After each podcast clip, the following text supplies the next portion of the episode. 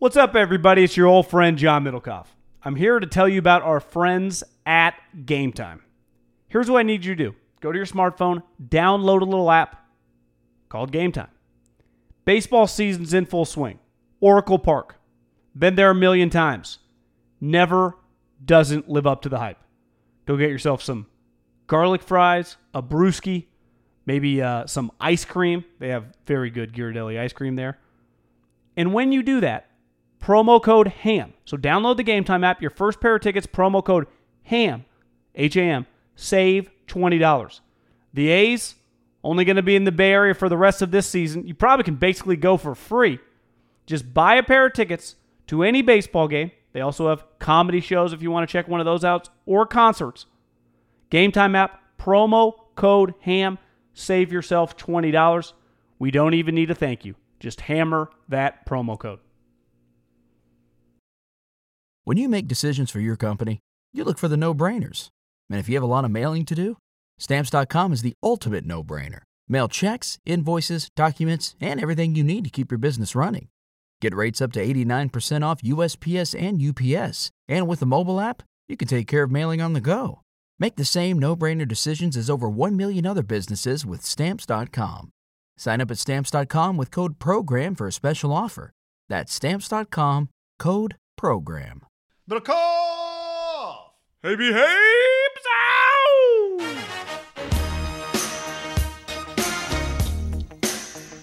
And now, the starting lineup for the UCLA Bruins. Or whoever would have been playing in the national championship game. Yeah, I was going to be like, that's a bold pick, but...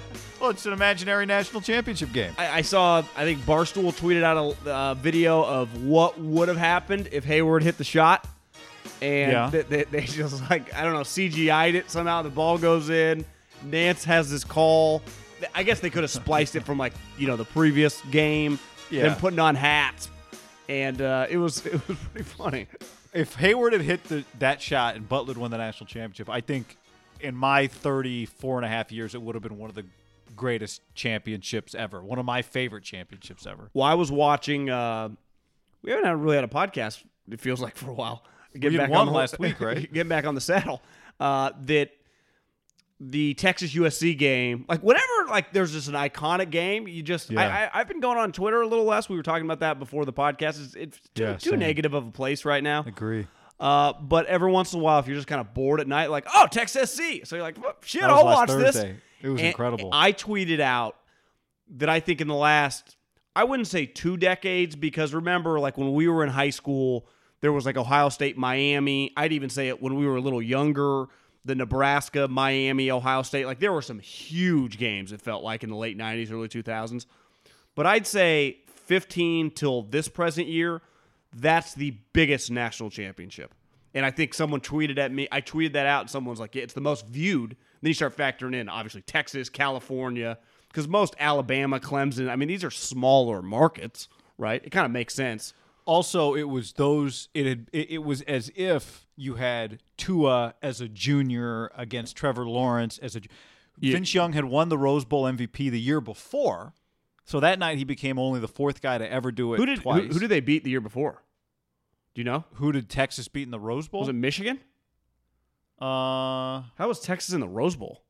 Yeah, I don't know. Oh, because USC was in the national championship. That's right. Because they didn't have the rule, so the like Big 12, the pack. Yeah, that's crazy. Good point. So, and obviously, Leinart and Bush were just like rock stars. John, well, Bush had just won the Heisman, and so they were. I didn't realize this till I was just because the game was last Thursday. I just was sitting on the couch watching it and just started Googling stuff. First time ever, 2 Heisman Trophy winners started in the same lineup was SC that night. That night, because Reggie hadn't won it until that game, like before that game. That's great. That's a good nugget. Isn't that great? Did you watch it all? I kind of came in the 4th quarter, but Two things jumped out to me. I was like, I'm just looking. Would I have viewed Vince Young as a really good prospect? And his motion was a little weird, but he was huge, and he could really move. He's a first-round pick, right, given his success, his physical attributes. I think he's a little he's a poor man's Camish. In college, I think. You know what? I almost feel like we should do a YouTube on this. I feel like in any year he's a top 15 pick. Yeah, because I kept being like, I bet I'm going to say he's like a 4th. And you're like, I see it. And then I saw someone was like, someone tweeted, I can't, still 15 years later, Lindell White. And someone's like, yeah, it's easy for everyone to say that just watch that USC game. Lindell White in 3 years had 52 touchdowns. I know. I started doing the math in my head. I'm like, God damn, he's averaging like more than a touchdown a game. Like Lindell White, one of the more underrated college athletes ever. Like how much success he had on a dynasty and how many touchdowns he scored? 52? Did Reggie score 52? You know, I'd have to Google that, but feels like Lindell White, probably sneaky. I bet if you looked at just the touchdowns. No, I bet Lindell hawked a bunch of his touchdowns. Well, that's what I'm saying. What's it called? Not hawked. What do fantasy players call it? Cucked? No, that's a different word. No, I don't know. Yeah, I don't know the fan. I've never. It's been another bird. When you like steal my touchdown in the red zone. Yeah. Yeah. People are yelling at their podcast right now, and they're going to tweet at us as soon as they vulture. I think it's vulture. It happened to me on DraftKings where it's like, oh, I can't. They just threw a go route to Joe Blow. We have buried the lead. Hunter Mahan is on this podcast. Yeah. And John, this is perfect because it's like it's supposed to be the national title. It's supposed to be Masters week. And I mean, I love talking to Hunter. If you want to, you can also watch this conversation on our YouTube channel, promo code HAM. Go subscribe there. We've got a bunch of other stuff. In addition, it's not just podcast stuff there. Someone asked me, like, are you guys just doing YouTube? Like, no, we're doing podcasts and YouTubes. They're separate. That's right. And sometimes they might be the same. Yeah. Hello, but Corona. Anything you want to say before we get to Hunter Mahan? It was awesome that he came on. Yeah, I mean, he's been top 10 in every majors. He has more career wins than Ricky Fowler. I mean, he has 6 career wins. I mean, he was the number 4 player in the world once upon a time. I think it was in 2012. And at that given time, obviously Tiger had been battling injuries. He was the highest rated American. He's won multiple WGC events. At one point in time, I think in like 15 or 16, what was the FedEx playoffs? And when you called the Tour Championship, that's the lead up. Like there's 3 events leading up to it, or is there 2?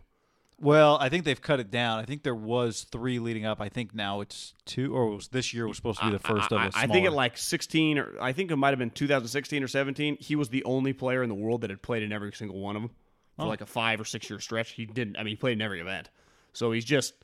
I mean, he was a blue chipper. Oklahoma State, Big 12 Player of the Year twice, and then went on to have a. I mean, he still started at SC. Not like he's done. Get to that. Plus, just a cool-ass dude. Awesome. And just so you know, listening to this, we did this on Zoom so we could see each other. And again, you can see all that if you want to see it. All right. You know what's a little sad about the Masters week? The likelihood that Tiger probably would have finished top 10, probably coin flip, probably not, right? He was the defending champion. Mm. Tiger Woods defending champion. So worst-case scenario, he's just putting the green jacket on someone else, but he's a big part of the weekend, right? Yeah. Because he would have obviously played in it. But even if, worst case, he missed the cut, probably unlikely. But he's just, his name's coming up, the replays of that. Remember how sweet that was? Everyone got up early last year to watch it because of the rain. Rory Sabatini just melting down the stretch. Remember when he hit, I think it was it 16? Maybe it was 15. He hits the tree trying to go over. It goes in the water. And you're like, oh, this is an all-time meltdown. But it didn't quite feel like a meltdown because you're like, this is Tiger's time. And also you're like, what is Rory Sabatini doing here? Yeah, it was cool. All right. Hunter Mahan. Haberman and Middlecoff podcast. Here we go. First of all, Hunter, we appreciate you making time. Middlecoff took off his golf hat. That's disappointing. But maybe bald is beautiful. Yeah, bald is beautiful. Maybe it's in protest because next week was supposed to be the Masters. Oh my gosh, that's a depressing thought, isn't it? Makes me cry. How you holding up? I'm doing fine. I've got 3 kids. I've got one on the way next week, actually, and so we're busy. We're homeschooling and you know, we're trying to get out of the house as much as we can, and just into our pool and to walking around and just. Trying to keep the kids entertained, but it's you know, honestly for us, it's actually a nice break in a way, just from having to wake up every day, get them to school, and we're kind of always running around. And now we're just kind of waking up and we get breakfast. It's just it kind of slows. It's a slower pace for us, and we're enjoying the time together. I actually think I read Tom Brady said something the other day, like for his crappy and shitty as this thing is, maybe it's kind of making us all take a deep breath and slow down a little bit, because you realize, like, I'm running to do nothing. That everyone, you just, society had gotten a little out of control, and I'm as guilty as anyone, that you just kind of realize you don't need to rush for everything you're doing. I totally agree. You know, I think it's just kind of taking a deep breath for me and just kind of looking around at what I have and what are the things that I need to do today. And luckily I've got a little gym in my garage, so I get to go work out there. But we spend so much quality time with each other and our kids and my wife, and actually talking about things and you know, literally just looking our kids in the eyes and interacting with them on a really deeper level than you do normally during the week. You're just so busy. I mean, our kids are only like 6 and 5 and 3, but yeah, my gosh, their schedules are crazy for little kids and what we're all doing. You playing any golf now? I was doing, like, last week. It's been so kind of crazy with the government and the governors and all the judges and the mayors and everything here, trying to figure out when you can go out and when you can't. So I was going out and just doing a little bit of work and a little bit of practice, which was kind of nice. But right now we're in the last kind of 9-10 days of Candy's pregnancy. So I'm just kind of staying home. We're taking care of that and preparing ourselves for the baby. So do you think this means that when golf starts back up, everyone will come back with their swing super sharp because all they've been doing is practicing in their garage, or is everybody's swing going to be a mess? Though they're going to be a little bit of a mess, I think, because you just haven't played much in competition, and sitting around just swinging is good. But it doesn't get you ready for the impact and the stress of playing golf and the strategy and this and that. It takes time to kind of play a bunch of holes, kind of compete, and kind of get your brain kind of fired up into kind of the new reality that you have of competing and hitting shots under pressure. I think, I mean, nowadays we learn about these guys, and the PGA Tour is so big, and we hear about these young guys coming up. Like we talk about we talk a lot about football and football recruits, and we hear about Julio Jones since he was in high school. Beside Tiger for a long period of time, we didn't really talk about it, but you were a guy coming out of high school and then at Oklahoma State who was just a bit, like, you would have been a top draft pick if golf was football. When in your teens did you realize, I'm pretty freaking good at golf? Gosh, I mean, it took me a while to get, probably my junior year of high school, to where I really felt like I was really good and I can really compete at a really, really high level. I still didn't even know if PGA Tour golf was in my future. I still wanted to go to college and experience that. Got to go to Oklahoma State after a year at SC. And I think I enjoy the grind, the daily grind of it, because any professional athlete knows it's not tournament time. It's every single day that you're working that you sort of have to love and you sort of have to enjoy. And I really enjoyed doing that. Got on tour quickly, started playing a lot of tour events, and it was a big jump from college to professional golf. But I did feel like when I was out there, there was a moment right before I won that I was on the range, and I said, I almost told myself, like, this is my time. I am ready to do this. And that was, the Sunday morning of the Travelers Championship, and then that's when I went off to win. But until I won, I didn't feel – I knew I was there, but I didn't feel a part of it until I actually won on tour. Middlecoff and I were talking today about Alabama and Saban, and how the last couple of years Saban has – I mean, this is a guy who's won multiple championships. Yeah.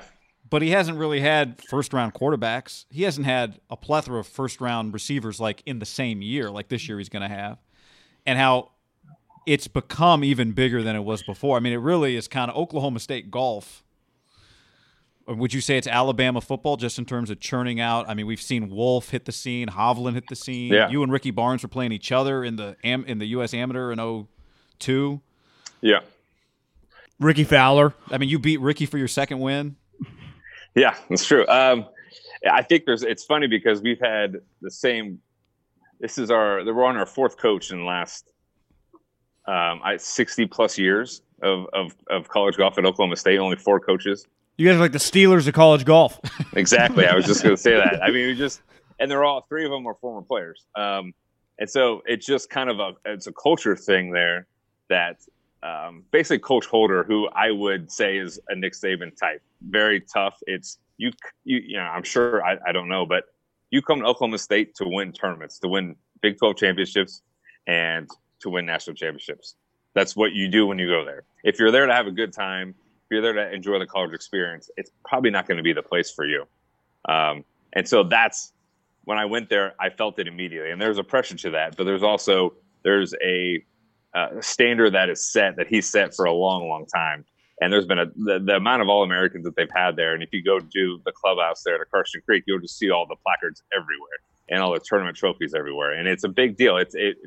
It's when I went there, there was a little bit of a lull after Charles Howell left, where they didn't get a ton of great recruits, and it was struggling a little bit. And then it went, and then I got there and we finished second in nationals. And then it's been Ricky started to come, and there's been Jonathan Moore and Alex Noren, and then all of a sudden Matt Wolf and all these kids started coming there because Oklahoma State sort of was cool again. And you went there for a specific reason, you know, and that's to go play there, win national championships, and go on the PGA Tour. And that's sort of what Alabama has done, right? Like, just like, hey, you come here for a reason, not because you want to have a good experience. Would you say the Ben Hogan, that's the best player in college, the award? The Nicklaus Award, the Hogan Award, and they've kind of created some more awards. But the Hogan Award is a great award. It's really neat, yeah. So you won the Hogan Award, correct? I did, yeah. Would you say that's like the equivalent of the Heisman Trophy of golf? I'd say it's pretty close, yeah. There's a few awards. I mean, it's pretty neat because I've got a Nicklaus Trophy and I got a Hogan Trophy. So you win these awards in that last, I guess it would have been your second year at Oklahoma State. The process of agents coming to you, was it pretty clear? Like, this is I'm probably going to turn professional. Like, as a 21-year-old, that's got to be kind of an intimidating time in your life, even though you know you're really good at something. Oh, for sure. It's all you see is a bunch of decisions that you have to make that you don't really feel sort of qualified to make. Right? I know I didn't. I knew I was going to finished second at the U.S. Am, and then was going to the Masters that year, and played well at the Masters, and you could. You know, even though I didn't know if I was turning pro, it was like everyone around me knew I was turning pro. And, you know, like you said, agents were coming around and people were coming around. So it was quite a process, but I felt like the timing for me was just kind of perfect. I used Ping clubs for a long time, and Ping was coming after me really hard. And they missed out on Charles Howell at the time, sort of, which gave me some leverage because, hey, they're like, we need to get this guy because he's the next young player and we need a young player on staff. And so that was a big reason I turned pro. And I just felt like I was ready. I felt like I didn't know if I could learn any more from being in school for another 6 months. I needed, as Mark O'Meara said when I talked to him, he's like, you need some on-the-job training. At this point, you just need to kind of leap and figure and go play and figure it out from there. What was the Masters like that first time? Oh, my gosh. It's literally breathtaking. You can't even describe how beautiful it is, how scenic it is. I got to go there. So once you get your invitation to the tournament, you can go there as much as you want prior to the event. So my dad and I went down there, like in the fall. I think it was like Thanksgiving time, and wanted to see the course a few times. And it's when there's no one there. I mean, it's like you can hear a pin drop. It's this cathedral of just perfectly manicured grass. The elevation changes would, I don't know if you guys have been there, but would blow your mind. How the clubhouse sits on top, and 12 is the lowest part of the golf course. And it's very low. Like, you could almost see all the way down 18, all the way down 11. It's just majestic. It's beautiful. You got it. It's once in a lifetime opportunity to go there, and to just see it is amazing. And I was playing there as a 21-year-old kid. It was a ton of fun. I got to play with Jack Nicklaus Thursday, Friday, and actually ended up just being on Friday and Saturday because Thursday was rained out. But to play with Nicklaus there, and to, be there with him and play for 2 days was, really, really amazing. Do you even remember that? Was it kind of a blur? Because obviously you went on to play it a bunch of times and played well in it, but on that time. I totally remember. He shot like 83 or 84 the first round, and he came back. And I saw an intensity in his eyes because he was like embarrassed. You could tell he just was like, yeah, I think he shot 72 or 73 the next round. Wow. And he's like well into his 60s, and he just grinded his butt off. I mean, you could tell that like he had nothing to prove, but for himself, it was just a competition of himself to go out there and play the best he could. And we got to talk about the course. I remember he talked about every year they kind of They take all the grass off the greens and they kind of put new grass on. And he's like, you know, every year it changes just a little bit, you know, and this is a guy who's been there since the inception. And he's like, we were just talking about certain greens, slopes, and how that they change every kind of year, and how, you know, it's very subtle, but someone who sees it all the time can see the differences. What is that the height? Like if we tried to rank the biggest buzz events, right? The Ryder Cup, I would imagine, would be very high. Yeah. Masters with Tiger in the mix. I mean, the Masters that Phil won in 10, Tiger was in the mix coming into Sunday. You played really well that Saturday. Yeah. You both were top 10. Is that Tiger Masters? Is that the height of buzz? It isn't. Yes, because it's, you know, it's weird there because the crowds are always going to be there every single year. Aren't they on their best behavior there? Also, that's what I'm saying. It's sort of weird when he is in the hunt because everyone's there, and you want to see something great, and you're going to see incredible things because the finish is so amazing, and it's just such a great setup. But any tournament with Tiger in the hunt is just different. I mean, it feels different when you're there as a player playing, and Augusta just every year it's just.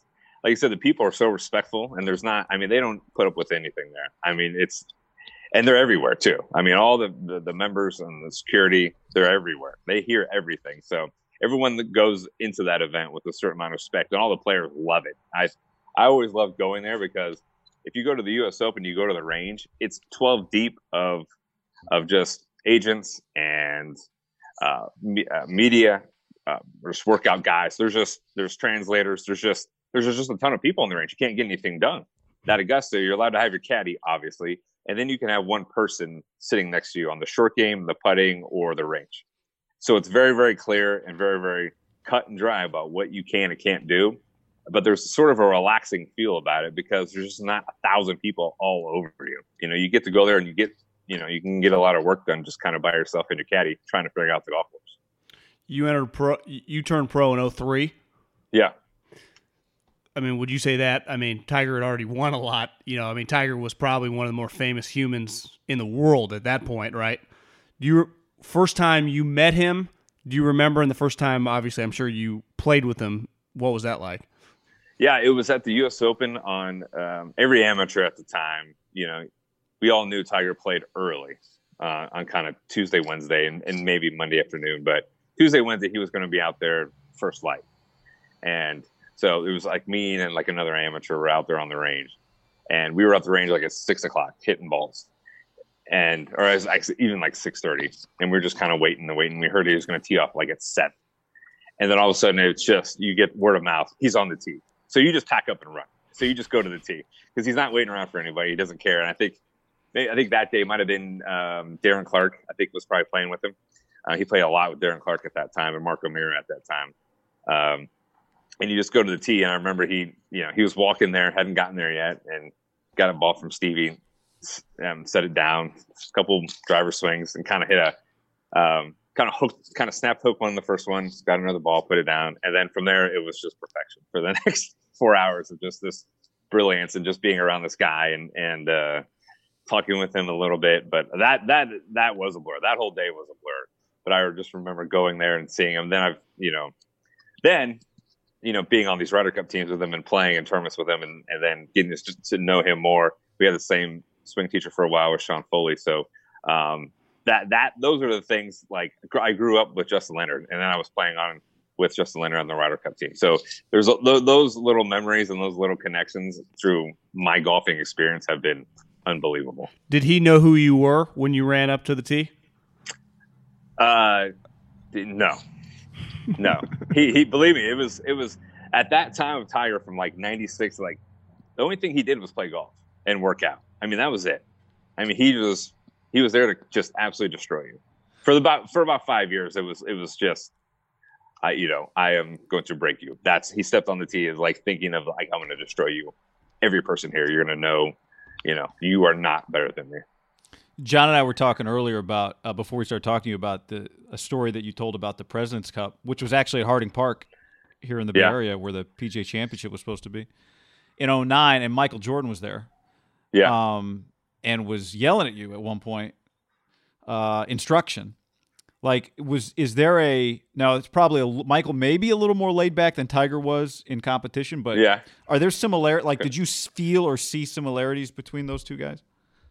Yeah, so Freddie called me and Sean O'Hara up beforehand and said, come on down early. We'll play Sunday with Michael. And so we got there Saturday and got there Sunday, and we played with Michael. And obviously, I'm a Jordan guy in every sense of the word. And so that was unbelievable to be in his presence and play golf with him. The thing that just blows your mind is how competitive he is. He's just the most competitive human being I've ever met. And I think Tiger is a lot of that way.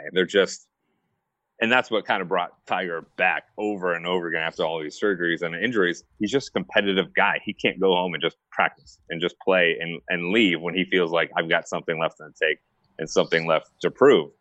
He's on a mission. So there's that competitive nature between those guys.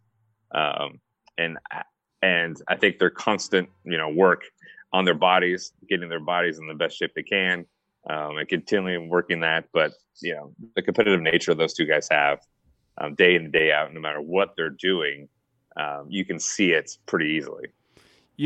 We've all heard the stories about Tiger, the machine, like you said, worked out, played golf, was just there to dominate. But as you get to know him, and he does know people on the tour, even in that stage, when you're competing, like if you're playing with him on a Saturday and you're tied for the lead or just you guys are in the mid, is he just not talking to anybody? Obviously, he's different now, but back at peak Tiger.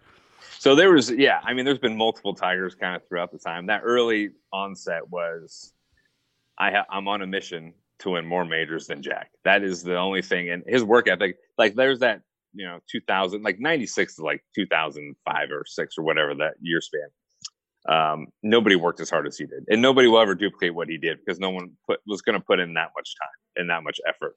It's just never going to get done again. The workout sessions, the practice sessions, the putting sessions, calling Butch at like 6 a.m. says, hey, I need you to look at my stroke. It's just never going to happen. It just won't. And so that time there was a very, very tight inner circle that he had with like O'Meara and John Cook and Isleworth. Very, undercover. I mean, his dad was in the military, and there's something about everything that he did at the time kind of followed those protocols. It's just, we're here to work A to B to C, and then over and over and over again. There's a routine that he just went over again. And he didn't talk much to guys, I think. Like you said, he had his group, and that was kind of about it. And then through time, he's expanded. And you can see him now is a whole lot different than what he was in 96. And he's a lot more open to guys and a lot more open to himself and to the world. Like he's doing all these instructional videos and through Golf Digest. And it's a different guy. But also you have kids.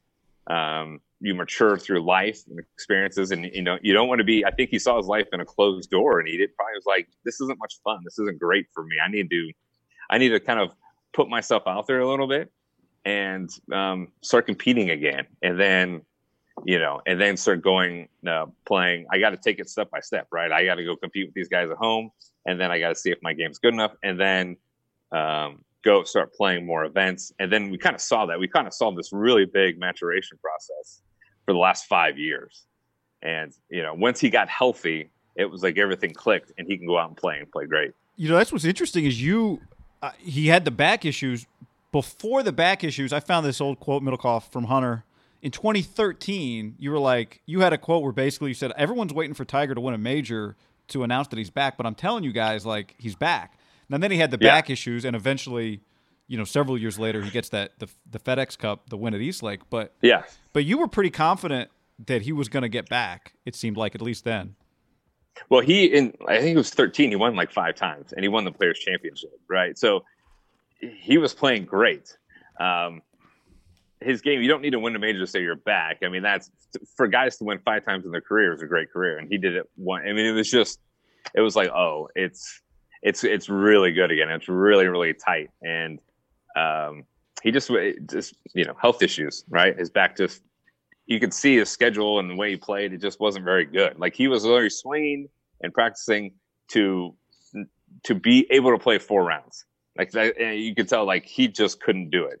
And so when he came back, I remember watching him at his tournament, like in the Bahamas, he made a 3-iron swing, and it was, it carried it like 250 in the air, but the swing was so aggressive and it had so much speed, and he had no fear of it. He had no fear. And I thought, wow, this is a different Tiger. This is a different guy who feels like he has no limitations. Before, there was about 4 years where he had all these limitations of what he actually physically could do. And so he went through, you know, I think 18, 19, where he looked really good. And then unfortunately, the back half, the middle of 19, looks like his back hurt again and he couldn't play. And then he won the Zozo, and now his back kind of isn't great again. So it's, you know, I think it's just going to be the new reality for Tiger Woods. We're going to see a lot of highs, and then we're going to see some lows where just, you know, his back just isn't going to let him do it. Before the injuries, when he was just, you know, arguably the greatest player ever for that 5, 6, 8 year, 10-year stretch, whatever, we talk so much, and you just alluded to how badass he was and how intimidating he was. But just as a golfer in a vacuum, like, what made him so elite? Like, when you play with him, you're like, Jesus. I remember Liverpool when he won, and this is when he was with Hank. We were on the range. I played early on Saturday and got done, and he's stepping out. He got out of the car. We went to the range, and there's probably about 5 guys on the range, and he drove up. He stepped out of the car, him and Stevie, and he just walked. And everyone on the range, everyone. There's probably about 12 people, but there's about 5 players. And everyone stopped and just kind of looked over, and we all just followed him all the way up to the range. And then Stevie put the bag down, he grabbed a wedge, kind of just, and started hitting balls. And it's like, it's not something I can even describe to you. There was just an air about him that was so, so different. And he just had this this ability to block out everything. And just what was in front of him was the golf course and the shot that he was going to hit. And that was the only thing that he worried about. He had an incredible nature to just block everything out. And what was right in front of him was the only thing that mattered. I know someone who talked to him, and they asked him, like, how do you view each day, or how do you move from one day to another? And he said, every day is a new day. I'm going to take what I learned from yesterday, but today's a new day. And so I gotta get everything back together, all my mechanics and everything I need to do. And then today's a brand new day. And I got to respect that. And I got to put everything I have into today. I can't rest on what I did yesterday. So I got to put everything, all my energy into today. And you could just see that. I don't know how you describe it. That's one of those things that's kind of built through time, that he was just different in a lot of ways. And so when you saw that, was he dramatically longer than people when you first got on tour? When he first stepped on the tee, and first from 96 to 2000, he was, because he wasn't using, he had a steel shaft. He had a very minimal kind of setup, but his swing was just, the speed at which he could create was just so, so different. And now there's just, it's changed, right? Like, the athletes have changed in golf, but at that time it was very much, he was like the first mutant, right? He was the first guy who didn't really look like a golfer. He looked like an athlete. He just physically looked like an athlete, and he thought of golf differently. You know, no one was working out at the time. Guys were kind of working out to prevent things. He was working out to get bigger, to get stronger, to get more physical, so he can play for the next 30 years and play great. And that's something that he continually works on, to get his body in the right place so where he can swing and practice all the time. That's where, like, swing maintenance just has to be exhausting. Yeah, it is. It's more mentally exhausting. Physically, through time, it kind of wears on you, but, you know, feels and reels. Like, what you feel and what's actual reality of what you're feeling can be two very, very different things. And so it's so challenging to come up with, okay, so I think that my arms or the club's here, but I've got a lot more room. I have to be more inside or outside, whatever. What I feel isn't exactly reality of what I'm doing. So that's always the hard part, and feels change from day to day. Do you think that's why pitchers are good golfers? Because it's so similar to, like, what they have to deal with every day? Do you have a theory on why baseball pitchers are good golfers? Well, I think the standing on the mound, like, they stand on the mound, right, with their foot, and they sit back. And golf is sort of the same way. It's like when you kind of, your wind up, you get into your right side. In golf, you kind of either get in your right or left side if you're right or left-handed, but you get in your right side and you kind of stay there a long time, and you give it a long time, and then, you know, they throw late. So it's kind of like you know, the club is their hand, and so they know when to time it up. They know when to release it. And so the release in their hand is the release in the club. And so and they have a lot of time off, right? So it's like, well, I can't throw too hard today. I can't throw 100 pitches. I'm going to be sore. So I've got a lot of time. And I think they know how to use their time really wisely, you know, because they probably have to know that, hey, I'm going to work on these pitches. And, you know, and so, and being hitters, it's so unfair because their mechanics are just so wrong for golf. I mean, they can hit it a mile, but it can go, you know, every which way. You've won some really big tournaments. I mean, the Waste Management, multiple WGC events. You finished top 10 in every major. You know, back to pitchers, they say they only have like their A game 30-40% of the time, and the great pitchers are able to win like the other 40-50% of the time when they're pitching like shit, but they just – on your wins, would you say, yeah, I was playing the best I've ever played? Or some of your wins, you just – I kind of grinded through. I made some putts. I made some crazy shots. When you look back and like the peak of your, you know, professional career of winning on the PGA Tour or playing well in majors, are you playing your best golf always? Great question, because I remember when Tiger won Byron, he said, I went up my C game. And at the time I was a kid. I was in high school and I was like, what the heck is he talking about? He just want to throw with the C game. And being on tour and understanding what competitive golf is and Thursday through Sunday, I kind of understand what that meant. I think there were certain shots that he couldn't hit that weekend. He didn't like, you know, he's probably like, my 100 to 50 yard game is just awful this week. And so you adjust, and that's, and I played, I remember in Houston when I won, Houston that time, of course, has a ton of water. And so there's a lot of trouble easy to make doubles, and kind of, you know, it's hard to make doubles up in golf. That's, you just can't do, you have to avoid that. I remember that week. I don't think I hit in the water once. Yeah. Those stack up quickly. And then you just keep throwing, you know, fire on it. And, but I just remember I just played so smart. And I don't think I made many bogeys that week. I played the par fives really, really well. But I always felt like the course kind of played to my strengths. I was a great iron player. So I just didn't give shots away that week. And my putting was really solid that week. But I couldn't say that it was my A game. I thought inside 50 yards, I was not very good. But I hit it so well, and I just didn't give shots away.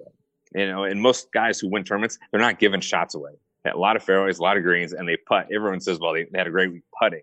But it's like, if you don't hit it good, if you can't stand there and hit irons from 200 yards to 150, you can't hit them close to the hole and not give shots away, you're just not going to play well on tour. So that's, I remember that week specifically, WGC at Bridgestone, I played really well. I mean, Sunday I played great. But I played really well that week. I mean, I was right there. I felt like I had a good chance to win. I felt like I played great every single day, but just maybe I didn't make a few putts and a turn of 69 and 66. But I played great that week, and I felt very proud to win on that golf course.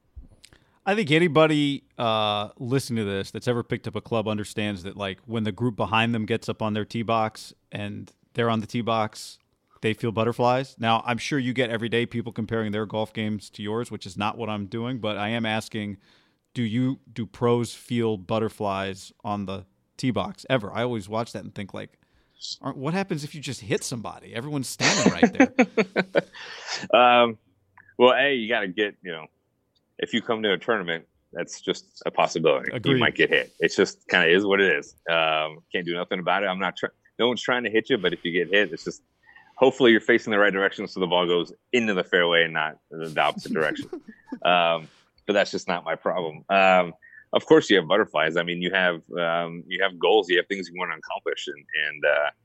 And there's nothing worse, kind of, you know, I always felt my best kind of when I knew my golf game and my swing, and I knew if I hit it left, I know why I went left. If I hit it right, I know why I hit it right. So I might have missed shots and not played great, but I knew how to fix it and get back on track, so it never really bothered me. There's nothing like stepping on the tee, though.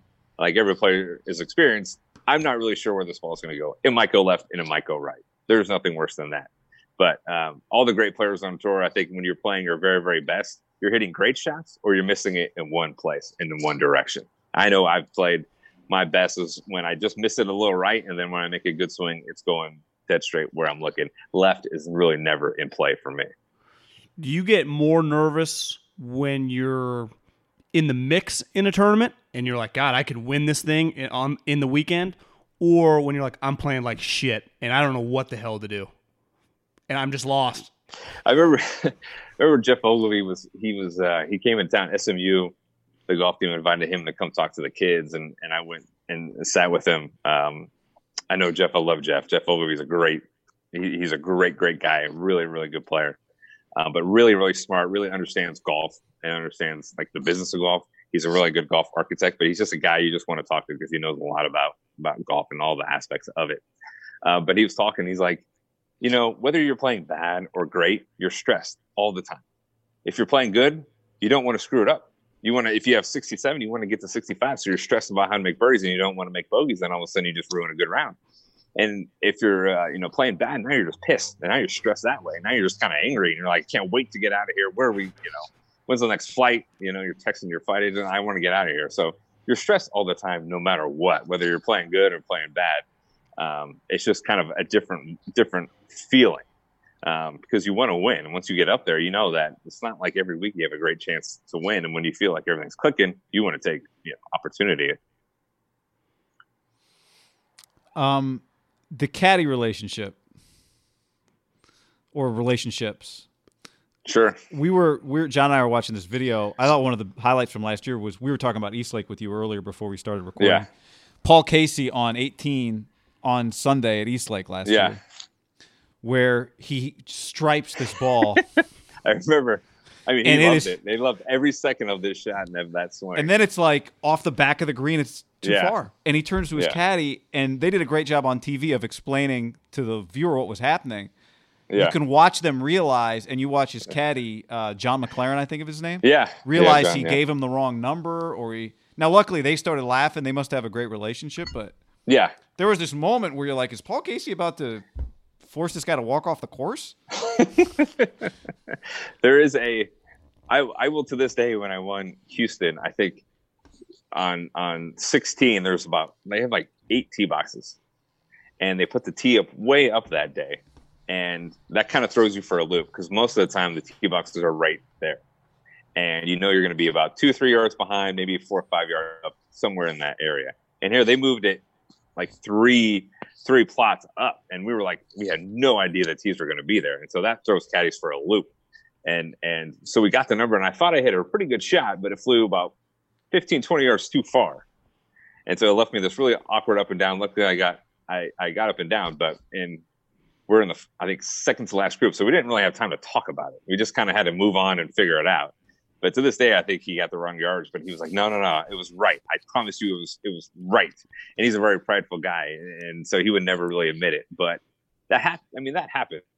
The player's pulling the club. He's picking the shot out, and caddies are going to make mistakes. There's a lot of numbers out there. It's really easy to kind of add when you're supposed to subtract, and just, things happen. You're picking, those caddies are getting a lot of yards. They're worried about the wind, trying to get, everything just right. So it's pretty easy to kind of screw up, that's going to happen eventually. But like I said, every player is going to handle it kind of differently. Some, I've heard a lot of stories about a lot of guys with some nasty threats out there. Some bad things are going to happen eventually, but I've seen a player and a caddy get into it on the golf course, and he fired him. He just threw the clubs down, and he was like, I'm out of here. I am out of here. And he had him he just yells at a marshal, says, can you get my bag? And the marshal came back for the last, 6 holes. So caddy-player relationships are pretty hysterical. They're pretty, you really never know what you're going to get. And always a funny thing is when you meet, there's plenty of players who are great guys off the golf course, but then on the golf course, they just, they turn into savages. And all of a sudden, those caddy-player relationships get a lot more interesting. Well, it's a little like, if you look at it like a football coach and a quarterback or something, because you are kind of dependent on them for yardage. So if you're in a major, how much were you, let's say maybe it's a course that you're not as familiar with, younger in tour, are you depending on them specifically? Like, hey, I think this wind is a little stronger. I hate this green. You want to land here. I mean, are you just give it to them and ultimately you just hit the shot of what he's telling you to do? And does that change as you get older? Yeah, so I mean, especially when you go to majors, it's kind of a new golf course you may have never seen before. And there's a lot of work to do. Those caddies are working their tails off to figure out where all the heads are, where all the numbers are. Are they correct? You can go to places and they're just wrong by 2-3 yards. You're saying the number on the golf course that it tells you. Yeah, so they'll step there, and they usually kind of work in teams a lot of the time, and they'll shoot, and they'll just kind of use shooters and figure out exactly where it is and figure out the angles of the green. So sometimes when you get a pin sheet and they walk off the green, walk off the pin, it's from different angles. And so when you talk about these angles and move around, I mean, we're talking 5-6 yards could be the difference. Yeah. And that's a whole new club, a whole new situation. So there's a lot that goes into the caddy-player relationship and what the caddy has to do. You just have to figure out what you want out of them. I think most players rely on the caddies to kind of get the wind and figure that out. And so, but like I said, it's really challenging because you're going to go to some places and you're going to go kind of below. You're going to be 100 feet below these trees. And the wind's kind of blowing up there, and you're kind of looking at that, and the pin might be doing something different. I mean, it's, you know, Augusta at 12, right? I mean, how many times I think it was Hogan talked about, you know, feeling the wind off in his face, and then he would want to hit, you know, feeling that there's just, it circulates around there where it is. It is weird, man. You like guys hit 9 irons, guys hit 7 irons, all in the span of an hour, and they all hit kind of the same distance. It's just situationally at different times. You just don't know what you're going to get. So what a caddy has to do is give a player confidence. Hey, this is the club you should hit. This is the perfect club. Do that. And that's what they have to give you. They have to give you confidence in what you're doing. I mean, I know Tiger and Stevie, Tiger said he was 99% right. There was one time, and it was crazy. His memory, Sean McVay type memory is like, we were like Bell Canadian. He thought I was a little too hyped up, and he gave me an 8 when I needed a 7, and we were kind of plugged in the bunker. But other than that, they were dead on. And so a caddy's got to give you confidence into what you're doing. You mentioned McVay because you're a big sports fan, which is why we've got you on this podcast, because you're a Colin Cowherd guy and a Gottlieb guy, and so you're a Middlecoff guy, which is awesome. So do you like Tom? Here's Tom golf at 41, 42, 43, like, is an age where we start talking about golfers. Can they maintain a certain level? Probably we start talking about it earlier than that, right? Can you believe Tom Brady's playing football at the age he is? It's just kind of the evolution of the player, isn't it, in these team sports? I mean, LeBron's at 35 and he looks as good as ever. You know, he's clearly lost a step, but he's making a huge, huge impact. But at 42, I'd be interested in what John thinks. It seems like every quarterback will tell you, I can still spin it. At 50 years old, I can still spin it. That's not a problem. It seems like most guys, A, their body kind of just gets beat to hell, or C, they just kind of get tired of the meetings. They get tired of Tuesday, Wednesday, Thursday. I think Tom loves the meetings. I think he loves being around the guys. I think he loves being a leader. And his ball still looks good to me. I mean, it still looks like he can zip it anywhere he needs to. Obviously, he doesn't move well. He just never has, never will. But I think he loves everything about football and everything that goes into it. So as long as he can still spin it, which I think most quarterbacks really can spin it for a really, really long time, I don't know why he'd stop. But then again, it's hilarious. It's just crazy to me how powerful the NFL is. He went to Tampa Bay. He didn't go to LA. He didn't. LeBron had no choice. He wasn't going to go to Houston or Philly or Minnesota. He had no choice. He had to go to the biggest brand he could, and that was the Lakers. Luckily, they had assets. They had youth. We could trade these guys and get Anthony Davis. That's kind of clearly what was going to happen from the very beginning as soon as he got there. But, the NFL was so strong, Tom went to Tampa Bay. And he's like, they got great players. They got a good coach. The defense is probably better than we realized. And he's like, I can get these guys 5 more wins. And he's motivated, and that's a crazy thing to think about, a 42-3-year-old motivated to play football still. To me, I think Tiger and Tom are the same guy. Like, they're so famous, they're so rich, they don't have to be doing this. Their legacy is they do it for the juice. Like what Tiger's done these last couple years, he loves golf more than golf loves him. Like, he likes golf more than what golf brings him. He does it because, like you said, Monday through Sunday, it's about the Peyton Manning, football left him. Like, he couldn't throw it anymore. Peyton was just like Tom. They were 2 peas in a pod. He loves the meetings, loves the practice. Like, obviously, for Tiger to maintain this level, to come back from the injuries, Tom's avoided that. He's really just had the one major injury. But, like, to love that, because the sport, the grind, football and golf, I would say, are a little similar of you spend a lot of time practicing. In baseball and basketball, you just play. Well, in golf, how much do you guys practice? You know, Monday through even the younger, I mean, Tiger kind of set a new tone. You go now after rounds and practice more. Football's the same way. Extra reps, stay on the field. It's like most guys are like, screw this, I want to go home. You know, you want to play. You want to get after it. You want to compete. It's so much about just it's details. I mean, Tiger's a big detail guy, and in mistakes and voting mistakes. It's like they're trying to not get it wrong, right? More than trying to get it right. I want to keep doing it over and over and over again, so I can never miss. I know exactly what I'm doing and how I'm doing it. I think practicing is probably looking at film for Tiger. And, you know, I know Tom looks at a ton of film. All these guys look at film over and over and over again. You can't really just practice all the time because your body, I mean, your shoulder, your arm, it's just not going to work. But you can hit balls for a long time, but your body's eventually going to go. But you can always practice short game.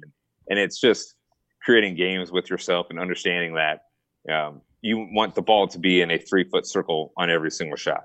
You know, that's that 3-foot circle gives you a 99.9% chance of making the next one. So it's just seeing that over and over and over again and understanding each lie is different. Each situation is different. High shots, low shots. I mean, just you could stand from 50 yards and spend 3 hours a day hitting just different shots at different pins in different situations. So that's what those guys, all the great players, love to do, and they just grind and grind at it. Well, when you were locked in, I mean, at one point in time, you were the number 4 player in the world. Was there a shot that you couldn't hit? Like, was there anything that you couldn't do with a golf club in your hand? The only thing I've struggled with is hitting like a fade, just kind of hitting something left and it just kind of falls to the right. Just something in my, you know, DNA is just challenging for me. But most of the time, like, to be a great golfer consistently, you got to be a great iron player. Tiger Woods is the greatest iron player of all times.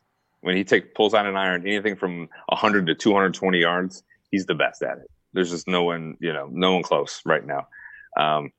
And so that's where he kind of hangs his hat. And that's what Nicklaus, exact same way. Great iron players. They just beat you. He just wore you down for 4 days. I mean, just, you know, 3 yards on a cloud of dust. I mean, just, I'm just going to wear on you all day until Sunday when I feel my best. Like Tiger and Jack were the same. When they get the lead, that's when they relax. That's when they're like, I'm in my comfort zone now. You got no chance. And you're out of your comfort zone. I don't have to make up shots. I'm just going to hit fairways and greens. I'm going to make you have to be aggressive and play out of kind of your wheelhouse. And so that's where they just beat you and just grind you all, you know, Thursday through Sunday. And that's, I remember when Tiger won, I think he won Augusta, and it was like 2 weeks later, him and Stevie called each other and he said, "Are you still exhausted?" I mean, I'm just, the amount of the mental effort you put into it, you know, is what separates you, because the practice is a grind. It's every single shot. It's not just, it's making every shot count and making every rep count, right? Like Brady and,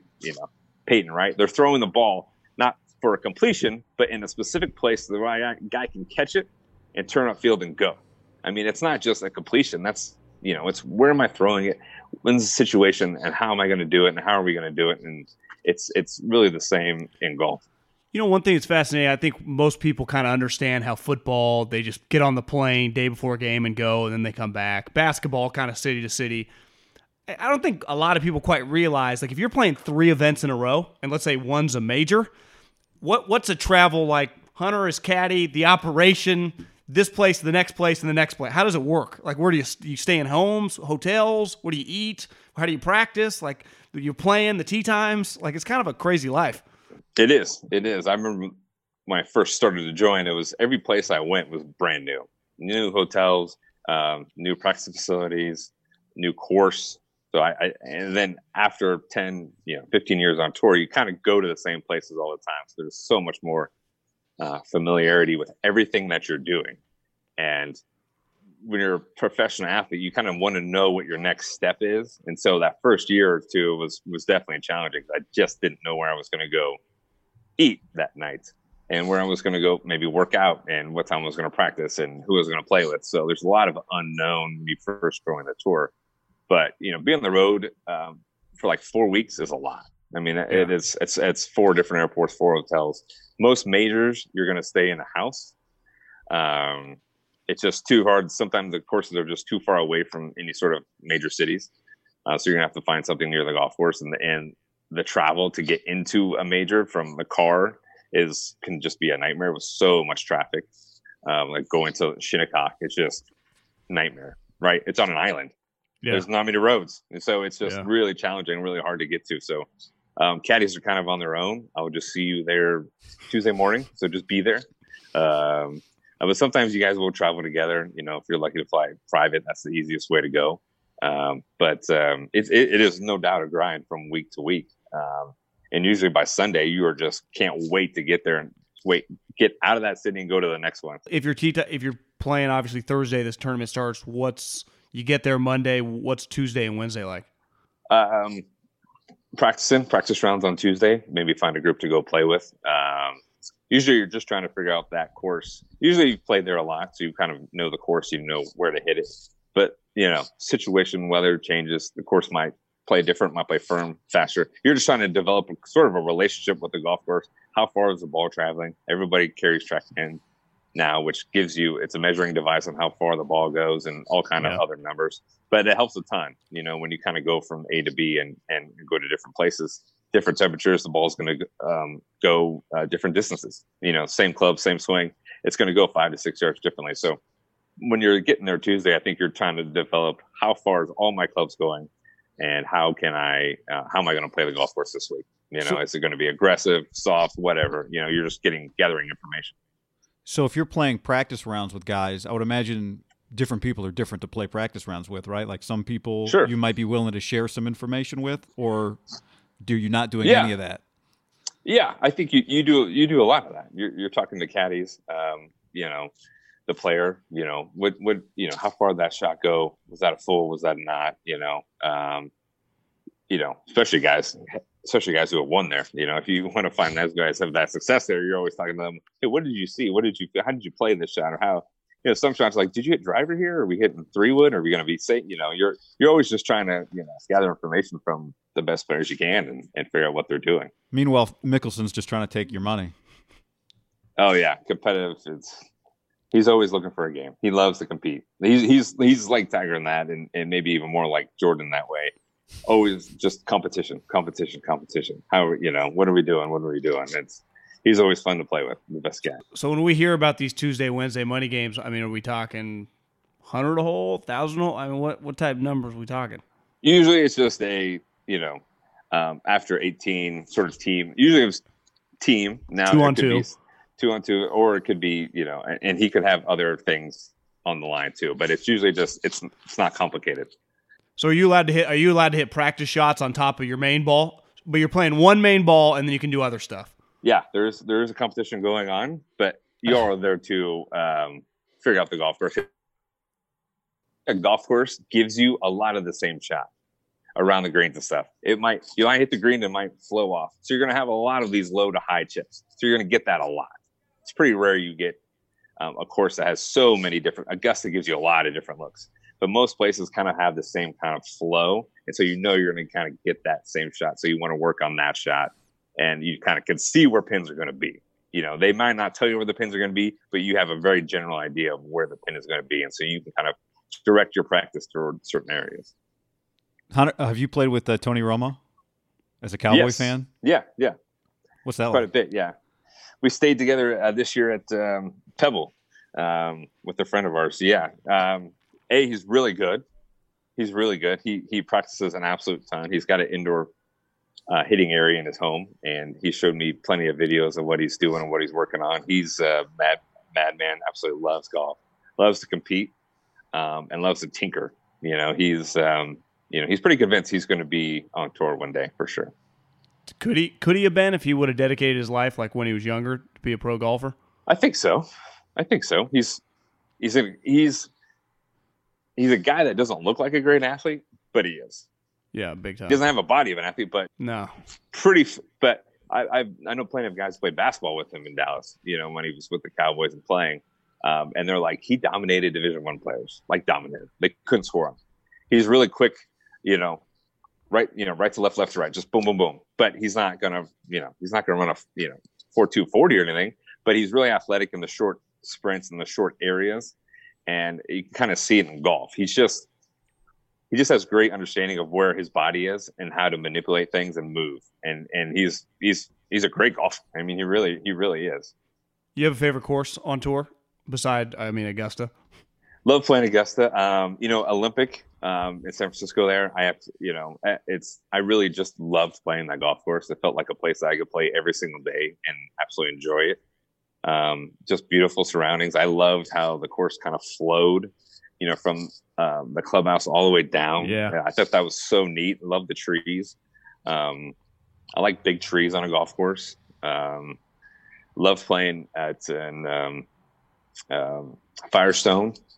I just think there's like no out of bounds. There's like one little pond.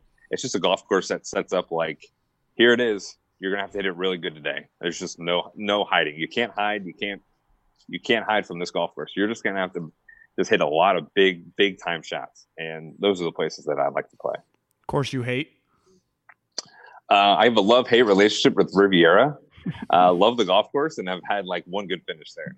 But I absolutely love playing there. But my gosh, it just every time I leave there, I'm just like, I'm just angry. I'm somehow angry in a way that I didn't play better because I enjoy playing it. But it was just, it's so challenging. I mean, Tiger can't win there, and he's won everywhere, literally won everywhere. And it's a place that's just it's hard to describe the challenges of it, but it's just a tough place to play. The first shot's awesome. Just always on TV when they're hitting it off. The first shot's sweet. It feels like you're hitting out of the clubhouse. It feels like, you turn left, you can buy a shirt and just pull it off the rack and go play. I mean, it's so cool. You ever eagle that hole? Not that I can remember. I made a bunch of birdies, but it's it's tough. But it has the greatest 10 at Riviera might be the greatest hole of all time. It is just it's just a nightmare golf course. It's just a nightmare hole. So many angles, trying to figure out if I hit driver's right play, if I hit, iron to left. It's a short par three. A short par four that is just, you stand on the tee and every time you just look at it and you're like, what's the play? And you look at the caddy and he's like, I don't know. What do you like here? Like, I don't want to get in trouble for picking the wrong club. John, I want to get Hunter's Cowboys takes before we have any more golf questions before we get to Cowboys takes. Let her rip. Open forum. All right, 17th pick. Who do you want? What do you want? There's the Cowboys are so it's so in depth. I mean, they're so screwed right now, aren't they? I mean, they're going to pay Dak like $35 million. They already paid Zeke a crazy amount of money. They've overpaid Amari. I don't know. I would say your offensive line is going to get old real quick. I mean, you can go almost any defensive player, not a linebacker, because your linebacking core is pretty good. But I know they're projected to pick a safety. But I would, if there's a good offensive lineman kind of hanging around there, I'd probably grab him. I feel like I'd rather have a good offensive line because your offense is worth about $500 million. So you should probably invest in that a little bit. But it's probably safety or offensive lineman. What's crazy is Jerry is such a great businessman. He waits so long to pay his players. If he pays them early, like Zeke, I got no problem paying Zeke $45 million. He's a great player. To me, Amari, the moment they traded for him, they should have just extended Amari at a much lower rate, and probably same with Dak. Dak's a little more complicated because he probably thinks he's a little better than he is. But Jerry loves waiting until the last minute and giving all these guys all this money. My theory is Dak was never going to sign early. They were going to wait. I think Jerry probably did try to sign Dak, and I don't think he was ever going to sign. But the Amari thing, I think, is a complete disaster. I mean, he's just never going to ever live up to those numbers. No, and he's a good play. He's a good player. He's great. He's a good player, but he's not worth that much money. And you're going to lose. It's too much money to be put on skill positions. Two skill position players, you've invested way too much money. Who's your favorite Cowboy of all time? My two favorite players are non-quarterbacks, are Ed Reed and Deion Sanders.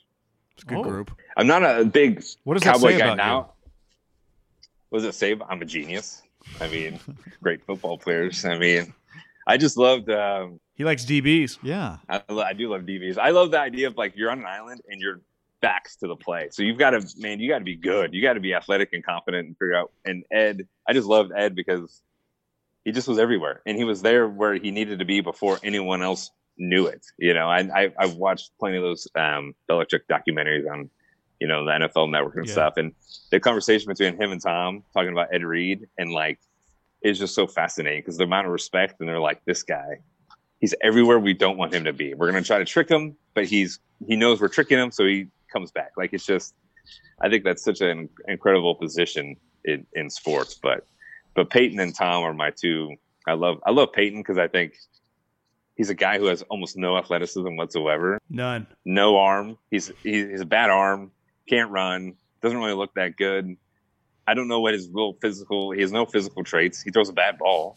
Like guy said, it was like trying to catch a box of knives out there. He's top 5 quarterback of all time, I think. Yeah, I don't know which. I mean, he probably is. Yeah. I mean, Tom has a hose. Tom has a huge arm. Peyton had a noodle arm. It just like you throw it up there and you're like, well, where's that ball going? And then here comes Marvin. Like, boop. It's just impressive to me to think that in such a physical gladiator type of sport, a guy like him who just uses his mind and his understanding of where everyone's going to be and manipulates the defense. It's just crazy. Well, like you talked about Tiger, Tex, and Butch at 6 in the morning or midnight. Peyton was the same. And I think Tom became that, like in his second half of his career, peppering the OC at all, walks at night and off season and these ideas and just mastering it with their mind, Yeah, Tiger was just always constantly going like, okay, what are we doing next? How are we going to get that much better? And that's a lot for teachers. Like a relentless pursuit to never be good enough. It's the next thing. How are we going to hit this shot better? How are we going to do this? And it's like, it's a lot to ask, but he was in that mode of getting better every single day. And just because his goals were not to win tournaments and win majors. I mean, that Curtis Strange interview with Tiger is one of my most favorite things of all time because he was completely thinking outside the box. He's like, I'm not worried about top 10s. I want to win. And Curtis was like, what are you talking about? You don't even know how to win. You're going to get a top 10. You're going to make some cuts. You're going to feel pretty good about yourself. But it's like, no. I've set the standard for myself so high that I'm willing to work so hard at it to reach those goals. And I want to win more majors than Jack. And he hasn't gotten there. But I guarantee you, he thinks about that every day. And how am I going to do that? You think he can do it? I just don't know how many events he has left in him. Corona's not helping him out right now. I mean, shit. His skill level is easily good enough. I'm just worried about how many tournaments he has left. That's the only thing that's really going to stop him. But his, we've seen it. He's back. His iron play. The funny thing is, the last couple of years, if his putter was a little bit better, he's probably got 2 or 3 more wins. Yeah, easy. I mean, it's just his iron game, and his driving is fine. It's just, his back goes out, and you can see it. And he's like, you can tell he just doesn't have it. But if he has enough healthy starts, he'll definitely do it in warm temperatures. Yeah, I guess. Yeah, that's not going to hurt. We can't have Augusta. Augusta November is not going to be great. No. It's not going to be great. It's going to be I hope there's a lot of really smart people trying to figure all this just the golf stuff out. I know that, but it's really hard. It's really, really challenging. They clearly don't want to cancel it, right? That's the last resort. I mean, that is clearly the last resort. And there's so many, you have the PGA Tour and you've got all the, all the majors, and they're all different entities trying to work together and try to figure this thing out. And then the new season starts in September. Yeah. I mean, it's wild. It's crazy. It's really, really challenging. Well, it's really a great point. Hard. We were kind of fired up for the new schedule this year where it was going to try and hit before the end of September, right? Yeah. And beginning of October. Yeah, beat football. We're going to try to get done before football starts, which is smart, which the commissioner's done a great job being aggressive with his schedule. So why compete? It's pointless. It's pointless to compete with football. So let's get it done early and then start the season. And then we can have, the tournaments in the fall, have a good fall series. And they've got a bunch of good tournaments lined up in the fall, but it's just, it's tough. It feels like most golf guys are big football guys. I just thinking about it, especially the younger guys now all went to bigger programs. Freddie Couples, huge Seattle fan. Tiger's a big Raider guy. A ton of Alabama guys. Oh, flying. I'm player Georgia. There's a ton of Georgia players, Alabama players, some good LSU guys. Oklahoma State's been a darn good football program ever since Les Miles came in there. It's a top 20 program, I believe. And you got a top five cool coach too. I mean, the dude wears a mullet. I mean, shoots rattlesnakes and wears a mullet. What else? You know him at all? I don't. I haven't gone up to Stillwater in a while with my kids. My son he's 5, so he's getting old enough to where we can go up there and spend some more time. I really love Stillwater. I just don't get to go there very much. We were gonna do something, but with Gundy, but we got canceled. But I would love to be more involved with the program, and hopefully I can be. We can go up there more. Well, good luck next week. A baby coming. Well, thanks. I've got a lot. I'll be busy. What's on tap for the rest of the day? Some chores, some make dinner, school. Yeah. Got to get the kids going to school. Chores. The great thing is I've learned so much about my house. I've learned about my pool, how it cleans. I got a power washer that I'm crushing right now. I mean, I'm excited. I'm just going to go down the street power washing thing. And it's been fun. It's been weird. It's a weird time, but we're making the most of it. So we're doing good. Well, thanks a lot, man. I really appreciate you hopping on with us. Well, thank you guys. Stay isolated. Yeah, stay isolated. We're Zooming. We're not together, even though the sound quality's good, but it is good. Yeah, it is. This Zoom thing's no joke. Like, you could do a golf lesson. You know, if you just point the Zoom, you tune your swing, it's a game changer. It's crazy. It's crazy what we can do nowadays. It really is. It is fun technology for golf, for all the sports, man. It's crazy good. Hunter, thanks, man. All right, guys, I will be listening. So thank you for your time. Save big on brunch for mom, all in the Kroger app. Get 16-ounce packs of flavorful Angus 90% lean ground sirloin for $4.99 each with a digital coupon. Then buy 2, get 2 free on 12 packs of delicious Coca-Cola, Pepsi, or 7-Up, all with your card. Shop these deals at your local Kroger today, or tap the screen now to download the Kroger app to save big today. Kroger, fresh for everyone. Prices and product availability subject to change. Restrictions apply. See site for details.